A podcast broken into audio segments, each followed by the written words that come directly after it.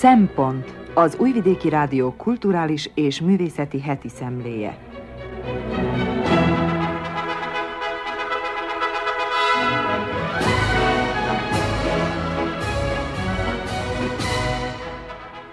Jó napot kívánok, köszöntöm a Szempont hallgatóit, Madár Anikó vagyok, a mai adás szerkesztője. A klotyókémek nyomába eredünk a műsor elején. Krizsán Szilvia nemrég megjelent ifjúsági regényéről Júda Rózsa beszél. Csik Mónika és Sándor Zoltán egy-egy sokat díjazott filmalkotásról megfogalmazott gondolatait eleveníti fel, Gobbi Fehér Gyula eheti jegyzetének a címe pedig Bízzunk-e a kulturális turistákban. Ez a kínálat mára, tartsanak velünk!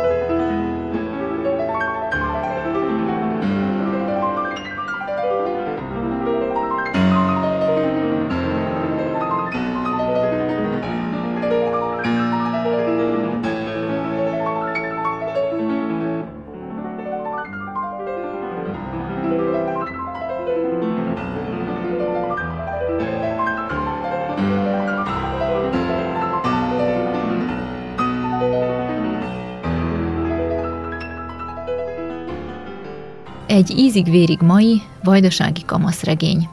Jóda Rózsa gondolatai következnek Krizsán Szilvia Klotyó Kémek című ifjúsági regényéről. Az Újvidéki Rádió hallgatói még bizonyára emlékeznek a Klotyó Kémek című 2021. január 17-től február 28-ával bezárólag hetente felcsendülő, hétrészes, nagy sikerű zenés ifjúsági hangjáték sorozatra amelynek szövegét, sőt dalbetéteinek szövegét is Krizsán Szilvia írta. Mi több, ő maga is rendezte a sorozatot. Zenéjét szerezte és hangszerelte Klem Dávid és Erős Ervin. Szerkesztő dramaturgia Lakner Edith, hangmérnöke pedig Milorad Icsitovics voltak. Nos, az 1976-ban Újverbászon született Krizsán Szilvia akit a hangjáték sorozat elhangzásáig nem íróként, hanem neves, többszörösen díjazott, a rangos sztéria díjat is magáinak tudható színművésznőnek ismertünk, aki az Újvidéki Színház társulatának állandó tagja, de számos más szerbiai és magyarországi színházban, hangjátékokban, filmekben, sorozatokban is fellépett, játszott, sőt rendezett, és dramaturgként is tevékenykedett. Nos, ez a sokoldalú Krizsán Szilvia nemrég megírta első regényét. A Klotyókémek ifjúsági regény és az Újvidéki Fórum könyvkiadó gondozásában jelent meg 2021 végén a hangjáték sorozat bemutatójával egy azon évben. Ezt nevezem villámgyorsaságnak.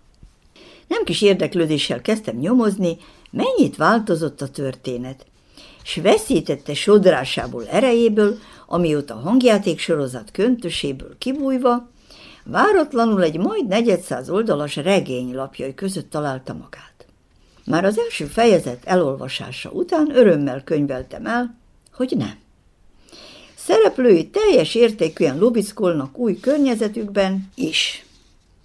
Igaz, hogy a hangjáték nagy erősségét, komoly tartóoszlopait képezik a betétdalok, amelyek valóságos önvalomásszerű, brilliánsra sikeredett ütős kis monológok, kulcsfontosságú tényeket, eseményeket közlő párbeszédek, duettek és tercettek, s ott ők teszik teljessé egy-egy szereplő jellemrajzát. Viszont a regényben természetszerűleg már idegen testként viselkedtek volna, és ezért róluk le kellett mondani. A szerző viszont talált rá módot, hogy regényében ezt más módon, a regény követelményeihez igazodva oldja meg. Sőt, igyekezett szereplőinek jellemrajzát elmélyíteni, sokoldalúban megvilágítani, és ez az okok és okozatok, a mögöttesek felderítésével, boncolgatásával sikerült is neki. Különösen szembetűnő ez Cynthia, ellenszenvének igazi mozgató rugóit megvilágítva, és az apa-anya kényszerű, időszakos különélésének részletesebb, egész fejezetnyi ábrázolása is érthetőbbé, indokoltabbá teszi az anya és meglehetősen elkényeztetett gyerekei viselkedésének néha szokatlan, vad, vagy éppen túláradó engedékenységű megnyilvánulásait is. A klotyókémek végül is egy szinte letehetetlen sodrású, krimiszerű kémkedésekkel, nyomozással színesített és izgalmassá tett, a mai városi tizenévesek életét köntör valadás nélkül, természetes könnyedséggel és őszintességgel, autentikus vajdasági magyar diáknyelven megörökített, amelyet nemzetközi diákszleng tesz teljessé és igazán 21. századivá, bőségesen bugyogó kamaszhumorral, sok frissen kibimbózó diákszerelemmel, féltékenykedéssel, pizsama és szörnypartikkal, viharos félreértéseket kavaró SMS-ekkel, éjjeli telefonálgatásokkal tarkítva, oda-vissza bogozandó nagy és még nagyobb titkokkal megspékelve, végül is egy ízig-vérig mai, vajdasági ifjúsági regény lett. A regény főhősei három hatodikos elválaszthatatlan barátnő. Az okos Martina, a Zizi, állandó valakiért rajongó, lelkesen csapongó képzeletű Barbie, és Zoe, aki lassan és értetlenkedve ismerkedik saját, fokozatosan megmutatkozó nőiségével és változó egyéniségével. Továbbá két elválaszthatatlan hetedikes fiúbarát. A félénk, nyakigláb, kamaszkorát nehezen megélő, befelé élő, de tudtán kívül sok-sok lányszívet megdobogtató Véli. És a minden hájjal megkent, örökmozgó, nagyszájú és ezernyi kreatív ötlettől vibráló, baráti segítő készségét gyakran kaján, sokszor kegyetlennek tűnő megtréfálások mögé rejtő Domi.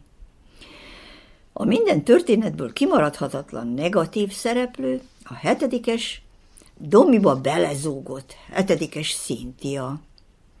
A holdudvarok pedig a hatodik és a hetedik osztály nyüzsgő tömege, a tanári kar és Zoé szülei, öccsei.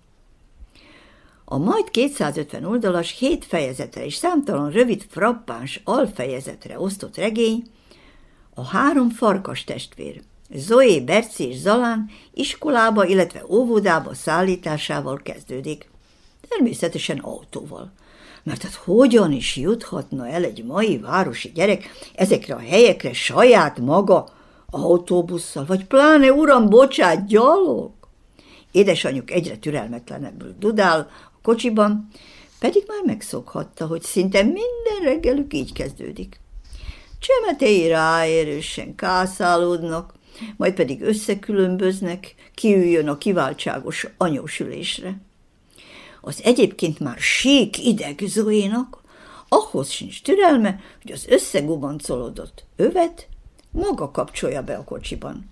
Hiszen ott van anya, majd az megoldja a problémát. Ő bölcsen csak annyit szűr ki a fogacskái között, hogy utálom a paranormális jelenségeket, mire az itt és ma élő anya végre elneveti magát, és csípem a humorod, megjegyzéssel jókedvűen fellélegezve, gáztad és elindul. Amikor pedig a gyerekei útközben a paranormális szó jelentését kezdik a maguk módján elemezgetni, felvisít örömében. Istenem, zsenik a gyerekeim! Közben megígéri nekik, hogy később majd megfejti nekik a szó jelentését, de most a közlekedésre kell figyelnie. Erre a három okos tojást erősen élcelődve idézni kezdi anyuk vezetés közben elhangzó szokásos kifakadásait. Ki adott ennek a marhának jogosítványt? Az indexről hallottál már, vadbarom? Anya erre már gurul a nevetéstől. Nincs sértődés. A mai szülőgyermek viszony haveri alapokon nyugszik.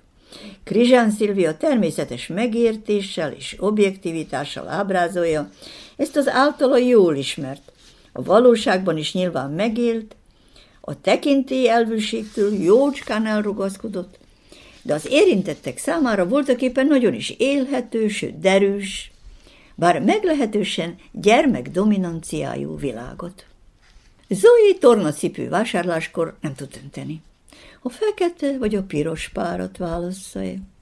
Anya erre nagyvonalúan mindkettőt a kosárba dobja. Az egyik majd jó lesz tesire, azaz testnevelési órára.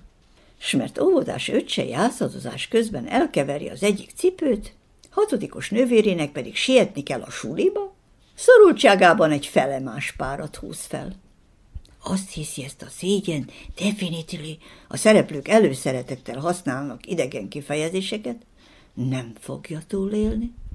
Ám meglepetésére társai az ötletét egyenesen vagánynak tartják. S ő azontúl egész évben felemás tornacsukákban jár az iskolába. Tesire is. Ez egy más, a mai diákolvasó számára nagyon is ismerős világ. Galambos tanárnő például, amikor Zoe a nyelvtanóráján már huzamosabb ideje messze bámulva ábrándozik, nem csattam fel, nem büntet, hanem szavalni kell. Zoé, fiam, hová merült el szép szemed világa? Mi az, mit kétes távolban, ha jól látom a kosárlabda pályán is túl? Keres. Úgy fáj nekünk figyelmet hiánya. Csatlakozz hozzánk újra, légy szíves. Idézet vége.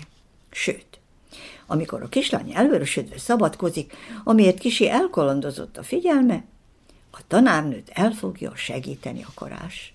Ne is mond, valami pasi, igaz? Gyerekem, jegyezd meg jól, minden pasi disznó. Na, a női szerelmi praktikák oktatásából mára ennyi. Nyissátok ki a gyakorló nyelvtant a 18. oldalon. Idézet vége. Diákjai pedig nagy szünetben megértően bólogatnak. Persze, persze. Hiszen azt mesélik, a csinos, miniszoknyás tanárnőt elhagyta a férje. Valami fiatalabb csaj miatt. A regény cselekményét igazán egy nagy felfedezés indítja útjára. A három hatodikos kebel barátnő rájön, hogy a második emeleten, ahová ők csak fizika órára járnak fel, a fiú WC és a lány WC közötti fal nem ér fel a mennyezetig. Sögunan kihallgathatják, miről beszélgetnek a szomszédban. A hetedikes fiúk, akik közül nekük kettő, Deák Vili és Csóti Dominik is tetszik. Arra viszont sajnos csak sokára jönnek rá, hogy így módon azok is kihallgathatják az ő ott elhangzó bensőséges vallomásaikat. Ebből aztán sok félreértés, harag, szomorúság származik. Közben Berci, Zoé öccse elolvassa nővére titkos naplóját.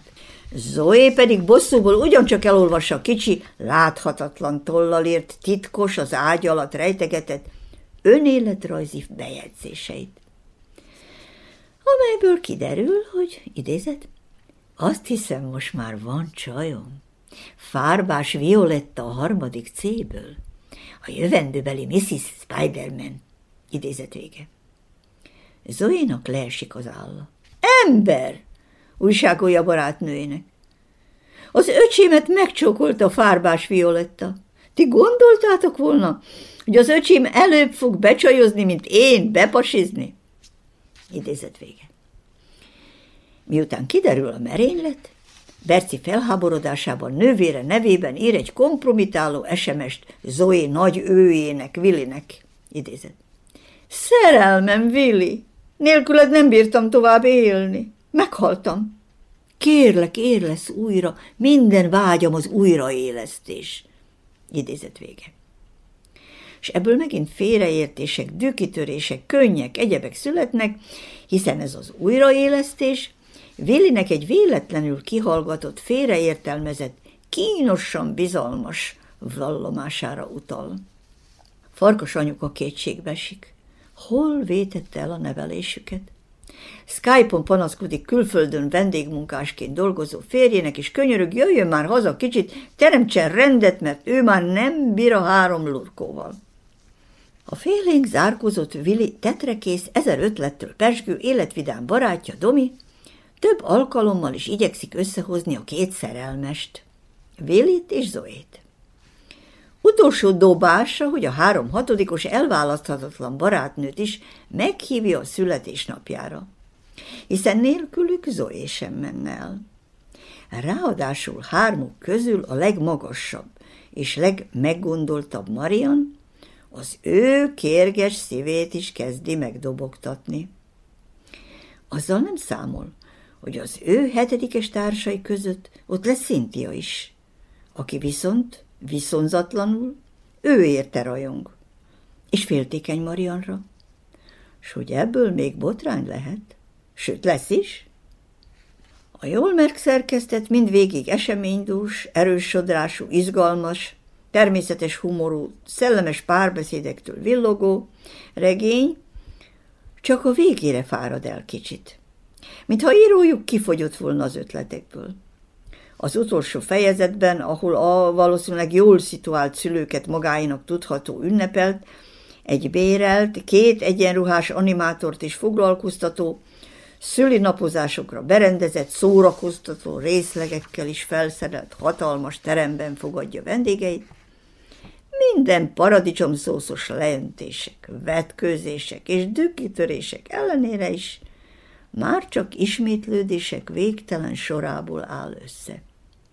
Ez azonban már nem oszt és nem szoroz. Addigra a klotyógémek már rabul ejtették az olvasók szívét. A regény erősségei közé tartozik a jellemábrázolás.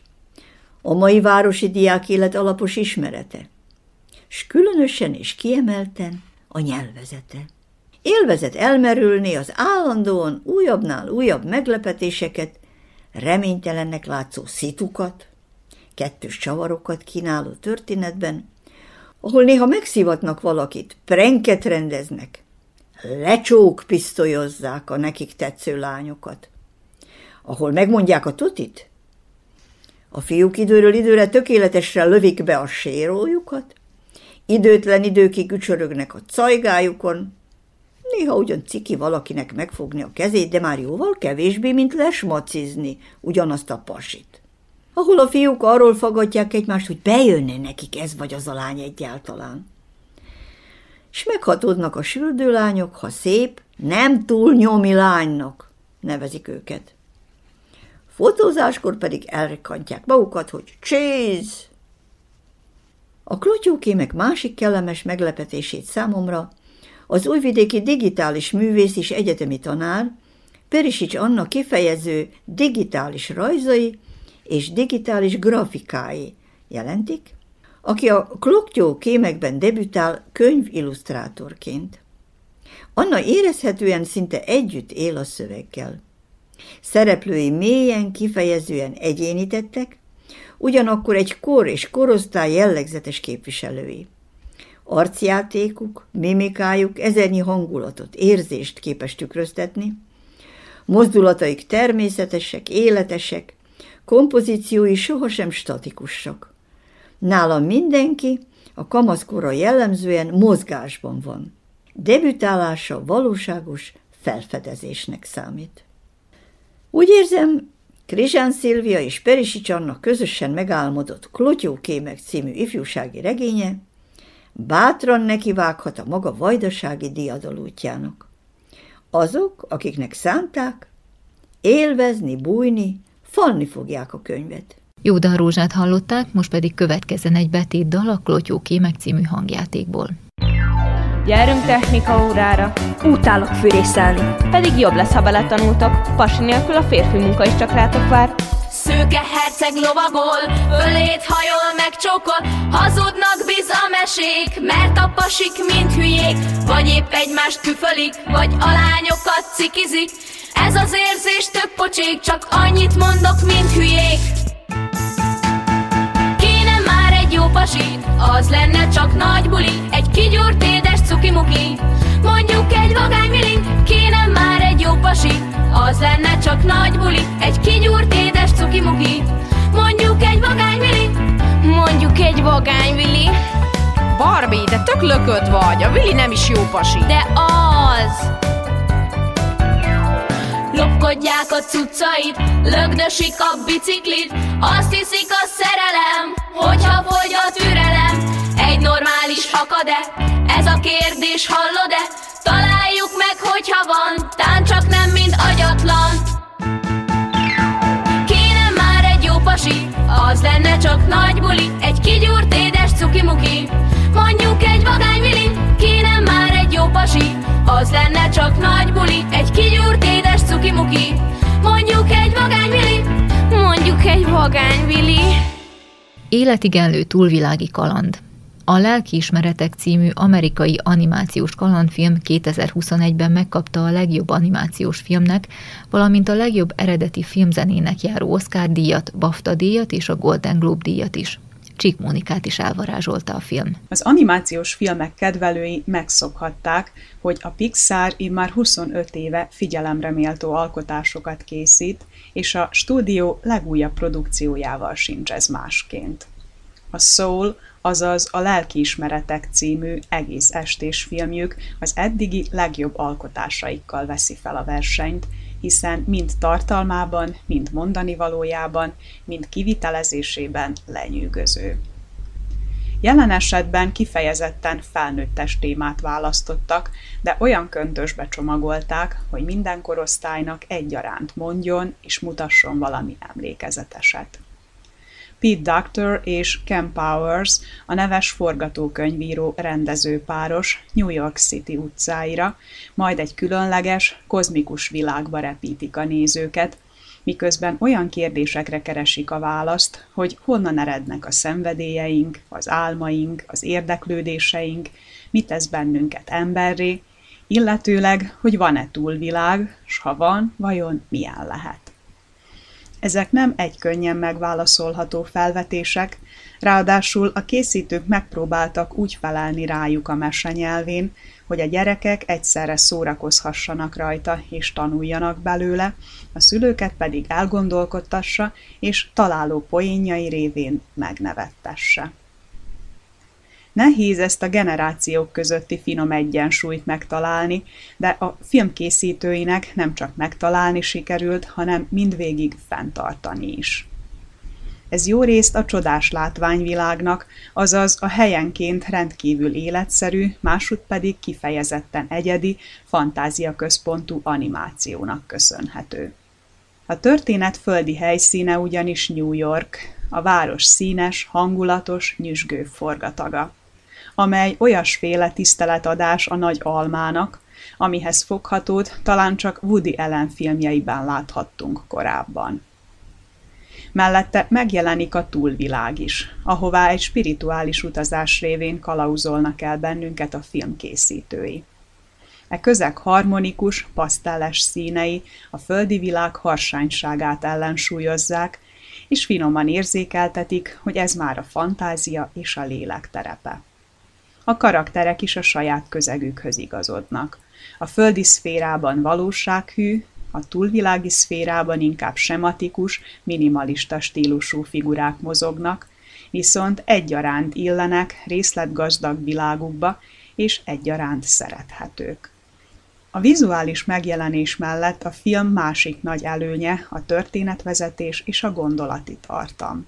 A csavaros és fordulatos cselekmény leköti a figyelmet miközben az események sodrásában létfilozófiai kérdésekről és a lélek miben létéről is szó esik valamint a zene szeretetén keresztül magáról az alkotásról és a művészetről. Mindezt olyképpen, hogy felnőtt is és gyerek is megértse.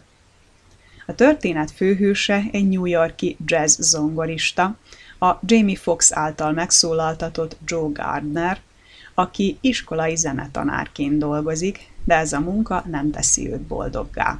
Ugyanis a vágya az, hogy az apja nyomdokaiba lépve főállású jazzzenészé váljon. Joe azon napja, amelybe nézőként bepillantást nyerünk, több szempontból is különlegesnek ígérkezik. Az iskolában teljes állást ajánlanak neki, ami az édesanyja szerint kihagyhatatlan ajánlat, hiszen egzisztenciális biztonságot jelent. Ugyanakkor Joe volt diákja, éppen aznap hívja fel a férfit telefonon, hogy kellene egy zongorista a helyi felkapott jazzbárba, és a rögtönzött meghallgatás jól sikerül. Dorothea Williams, a jazzbanda vezetője, fellépési lehetőséget ajánl neki aznap estére. Ez lehetne tehát Joe számára a nagy kiugrási lehetőség. Egy véletlen baleset során azonban a férfi kómába kerül, a lelke pedig a túlvilág felé repül.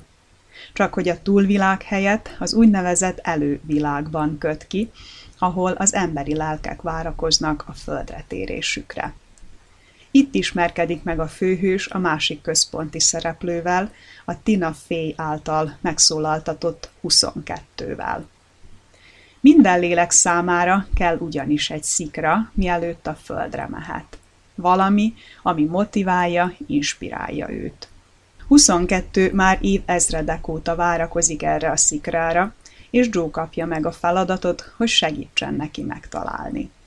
Az események azonban ismét váratlan fordulatot vesznek, és a két lélek lepottyan a földi szférába. Csak hogy 22 kerül a férfi testébe, Joe lelke pedig egy macskában köt ki. Ezzel kezdetét veszi egy New Yorki álmokfutás, hiszen Joe mindent megtenne, hogy visszakaphassa a testét, és aznap este felléphessen álmai koncertjén, 22 pedig kezdi megismerni a földi világot, és keresi a szikrát, amely az emberi lét előfeltétele.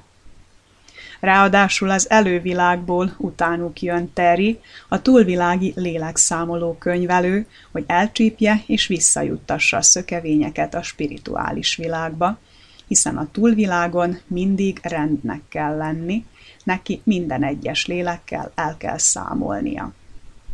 Komikus helyzetek, mozgalmas események teszik tehát dinamikussá a cselekményt, melynek során Joe hétköznapi észleléseken, élményeken keresztül mutatja be a skeptikus 22-esnek, hogy az élet igenis megéri azt, hogy megéljük, majd jó maga a testcserével járó nézőpontváltás révén ébred rá arra, hogy az élet élvezete nem csak álmokból és célokból, hanem az apró, mindennapi események szeretetéből áll. Bár a filmben folyamatosan jelen van az élet és a halál, inkább csak átvitt fogalmakként határozzák meg a történetet. Az új élet jelentette reményteli lehetőségek, a felfedezés örömei 22 figurájához kötődnek, az elmúlás és az ember által hátrahagyott örökség pedig Joe karakterében válik meghatározóvá. Míg a földi világ az ifjú lélek számára megismerésre és meghódításra váró terep, a középkorú, folyton az álmait hajszoló férfi számára viszont a megélt kudarcok és az el nem ért lehetőségek helye, ahol is a boldogság mintha mindig elillanna az ember orra elől. Joe azonban töretlen lelkesedéssel ragaszkodik sikertelennek tartott életéhez, így a lelkiismeretek valódi életigenlő kalandá válik, elgondolkodtatva bennünket, nézőket is arról, hogy miért egyedülálló élmény az élet, és miért kell örülnünk minden egyes teremtménynek, hangnak, illatnak, érzésnek, látványnak, amit átélünk. Ez a kihagyhatatlan Pixar mozi tehát mélyről merít, és sokat ad, mind látványban, mind kalandban, mind gondolatiságban. Hiszen egyszerre izgalmas és érdekes, vidám és szomorú, elgondolkodtató és befogadható. Ugyanakkor zeneileg is hangsúlyos alkotás, hiszen szereplői révén nagyon szépen mutatja be az afroamerikai zenekultúra egyik legismertebb műfaját, a jazz zenét. Ráadásul éppen a jazz, ez az ösztönös és improvizatív zenei műfaj révén emlékeztet rá bennünket, hogy csak azzal érdemes tölteni az értékes időnket, ami előhozza a valódi, lelkes énünket, aki készen áll valami maradandóval gazdagítani a világot.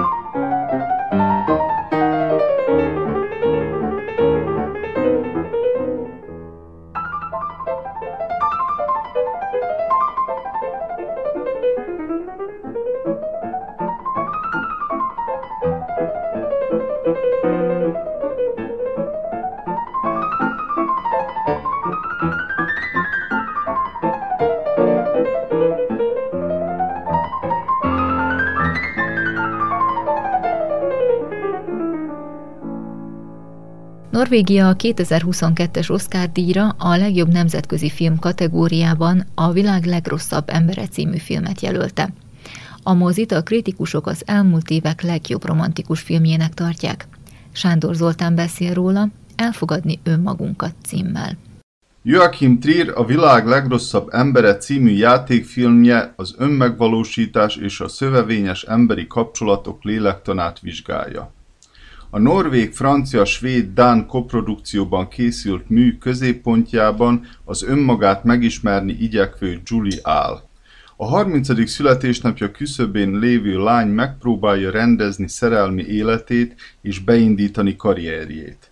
Előbb orvostudományi tanulmányokat folytat, majd pszichológiát tanul, végül a fényképészetnél köt ki. Ami mind segít neki átlátnia, kicsoda is ő valójában. Élettársi kapcsolatban él a nála másfél évtizeddel idősebb képregényrajzoló Axellel, aki egyre sikeresebb és közismertebb, miközben ő továbbra is egy könyvesboltban dolgozik és önmagával ismerkedik. A férfi új kiadványának bemutatójáról Julie kisétál, s rövid bolyongás után hívatlanul besétál egy esküvői zsúrra, ahol megismerkedik Eivinddel. A világ legrosszabb embere Joachim Trier Oszló trilógiájának a záródarabja, és akárcsak elődjei, a szerzők és az Oszló Augustus című alkotások válaszút előtt álló fiatalok történetét dolgozza fel. A prológussal és epilógussal kiegészített, 12 fejezetből felépülő mű Julie életének négy évét láttatja. A film szerkezete lehetővé teszi, hogy az alkotás az alapszituációba ágyazva számos fontos kérdésre külön felhívja a figyelmet. A főhős önmagával és a hozzá közel állókkal folytatott küzdelmének ábrázolása mellett a mű egyebek közt a gyerekvállalás, a környezettudatos életmód, a művészi kifejezés szabadságának és korlátjainak, a nemi egyenlőség és a feminista világszemlélet, nem utolsó sorban az emberi élet végességének a kérdését is boncolgatja. S bár a mozi megmosolyogtatóan kezdődik, a bonyodalom előre haladtával a fejezetek egyre rövidebbek, a film hangulata pedig egyre komorabb lesz.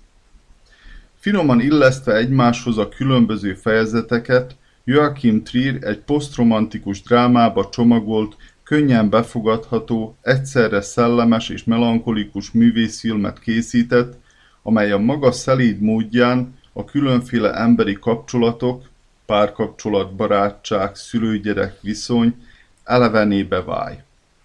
A történet elmeséléséhez a rendező ügyesen használja fel a rendelkezésére álló filmeszközöket. A kitűnő cselekményvezetés, jól kidolgozott karakterek, remek párbeszédek és letisztult képi világ mellett a film további nagy erőssége a megnyerő színészi játék. A trilógia első két darabjában is feltűnő Anders Danielsen Lee meggyőzően kelti életre a személyes drámával küzdő Axelt, akárcsak Herbert Nordrum az eseményekkel sodródó Eyvindet, míg Julie szerepében a karizmatikus megjelenésű Renát Reinsve magával ragadó, érzelemteljes és kifejezetten érett alakítást nyújt. A film megtekintése után nem lehet nem feltenni a kérdést. Vajon tényleg Julia a világ legrosszabb embere? Aligha.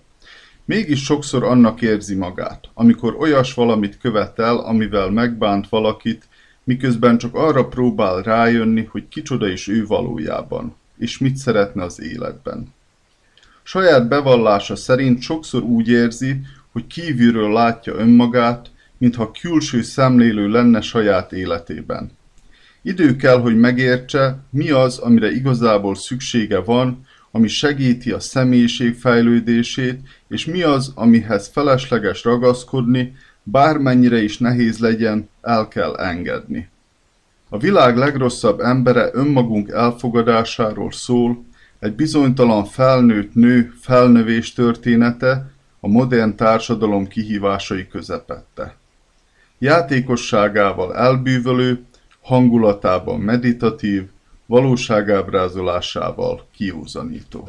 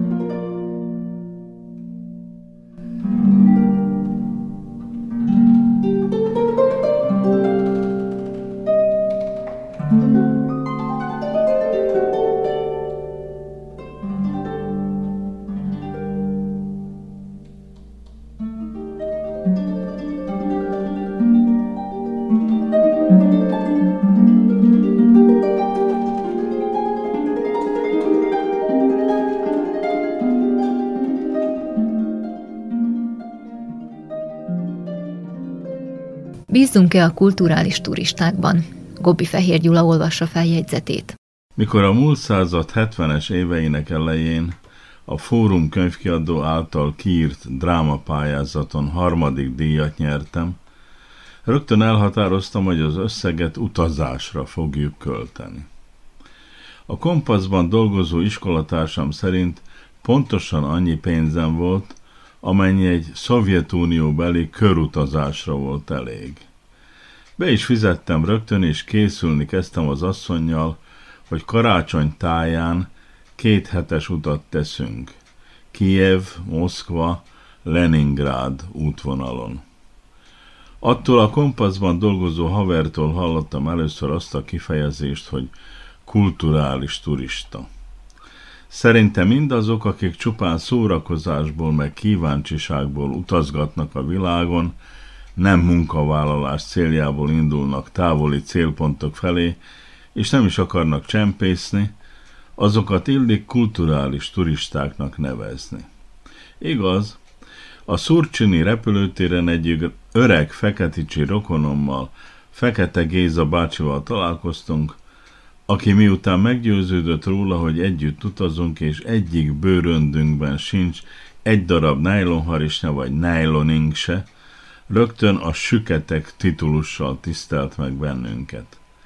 Neki mindkét szokatlanul méretes bőröngye tele volt ezzel a holmival, hihetetlen mennyiségű rubelt kapott értük. Abból meg vesebántalmak ellen javallott szovjet gyógyszert vett, azt árulták a környékbeli orvosok. Nálunk a szovjet gyógyszerek iránt akkoriban nagy volt az érdeklődés. A két bőrönd többet ért, mint az egész évi nyugdíj. De Géza bácsi történetét már elmeséltem egyszer, maradjunk a turizmusnál. Tudtommal nálunk kevesen elemezték a kulturális turizmus miben létét, pedig már akkor, mikor rászántuk magunkat erre a körútra, az egész világ polgársága, tehát szinte mindenki, aki közepesen keresett, azzal szórakozott, hogy különféle utakat, célpontokat választott ki magának, meg a családjának, olyan látnivalókat, amelyekről aztán sokat lehetett mesélni otthon. Azt hiszem, akkor élte fénypontját a különféle fényképező gépeket gyártó ipar is, hiszen az volt az út végén a tetőpont, mikor összegyűlt a rokonság, vagy összejöttek a barátok, és hangos lárma közepette kommentálták a megörökített látnivalókat. Mondom, tudtommal erről a jelenségről dr. Muhi Béla írt valamikor, írása most is kikereshető Google-on, az a címe, hogy a kulturális turizmus szerepe vajdaság idegenforgalmának és gazdaságának fellendítésében. Azzal kezdi, hogy az idegenforgalom az 1950-es évektől kezdve egyre nagyobb pénzt hoz mindenütt, ahol törődnek vele. Ezért aztán érdemes vele törődni, hát ideje itt nálunk is kikeresni a megfelelő célokat, megszervezni jól a turistairodákat, Szakembereket kell kiképezni, akik majd ebből élnek. Úgy vélem, máig sem elvetendő gondolatok vannak Muhi Béla szövegében, most is érdemes elolvasni. Ma már közhelynek számít, mikor a Vajdasági Iparkamara elnöke évi beszámolójából mint egy mellékesen megemlíti, hogy a turizmust a városaink kultúrájának hagyományainak és történelmi emlékeinek kihasználásával kellene fejleszteni? Ez valamelyik nap most történt meg. Amit mondott, igaz megállapítás. Az a baj, hogy nem eléggé következetesen ragaszkodnak hozzá. Sok a tennivaló, kevés a tevékeny ember, akinek életcélja lenne a céllal kapcsolatos feladatok megvalósítása. Úgy vélem, Nálunk akkor kezdtek el erre a dologra odafigyelni, mikor az Exit Fesztivál váratlanul sok pénzt hozott a városi kasszába. Persze még akkor is akadtak lakosok, akiket zavart az éjjel mindenütt hallatszó zene, vagy a hajnalban fáradtam, nem mondjam néha kapatosan, esetleg drog hatása alatt álló fiatalok témfergése.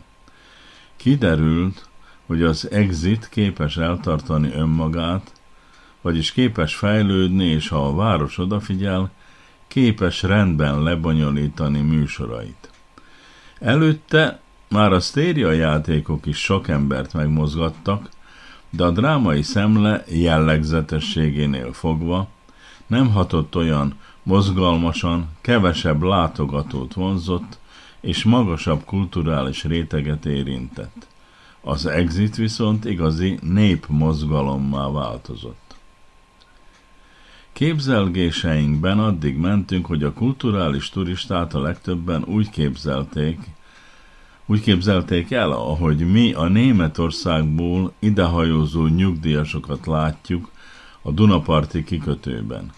Soha se felejtem el egyik megrázó élményemet, amelyet akkor éltem át, mikor az egyik unokámat sétáltattam a régi híd tövében.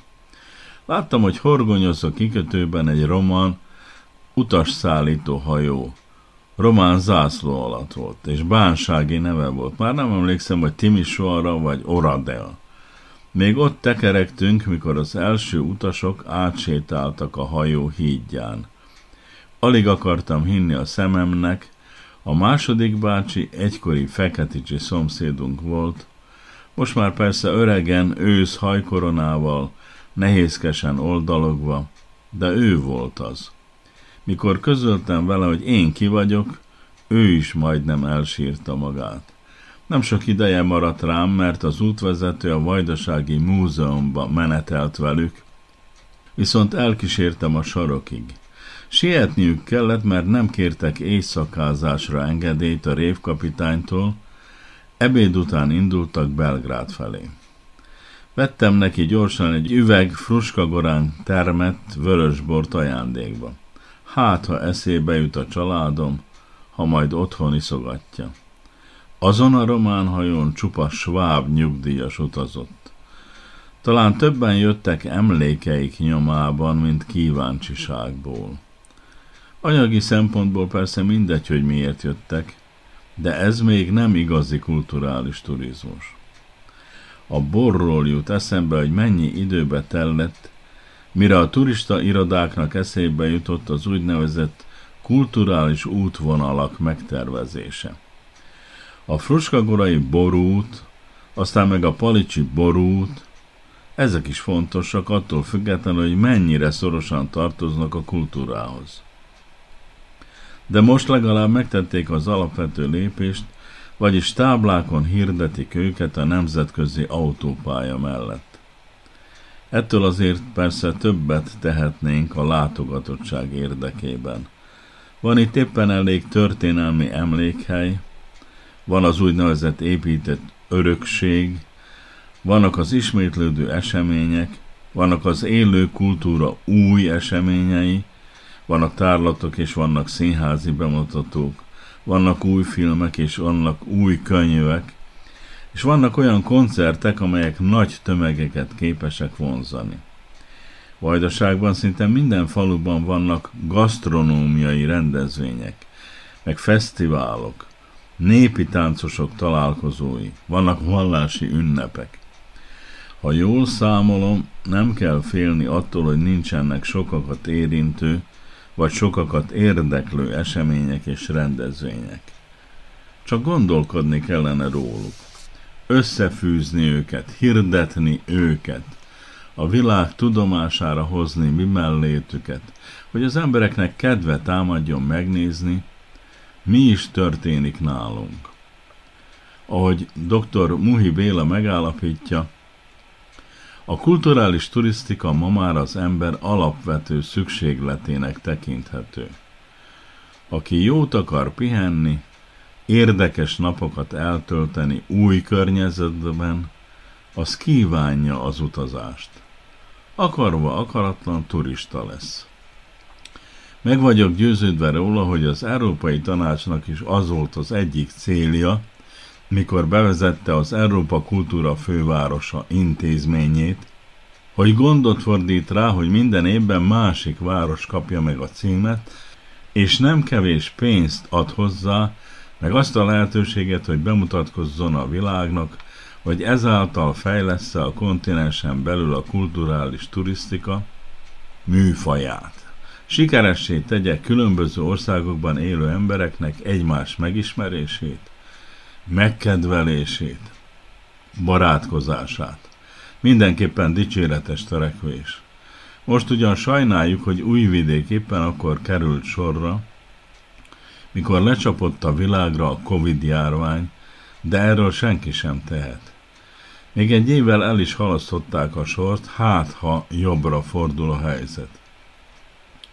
Most bíznunk kell a kulturális turistákban, bíznunk kell abban, hogy elég olyan ember látogat hozzánk, aki valóban szereti a kulturális rendezvényeket, és őszintén érdeklődik irántunk is. A város igyekezett megszervezni a kulturális eseményeket oly módon, hogy azok érdekesek legyenek, megkezdődött az év, reméljük, mi is élvezhetünk benne.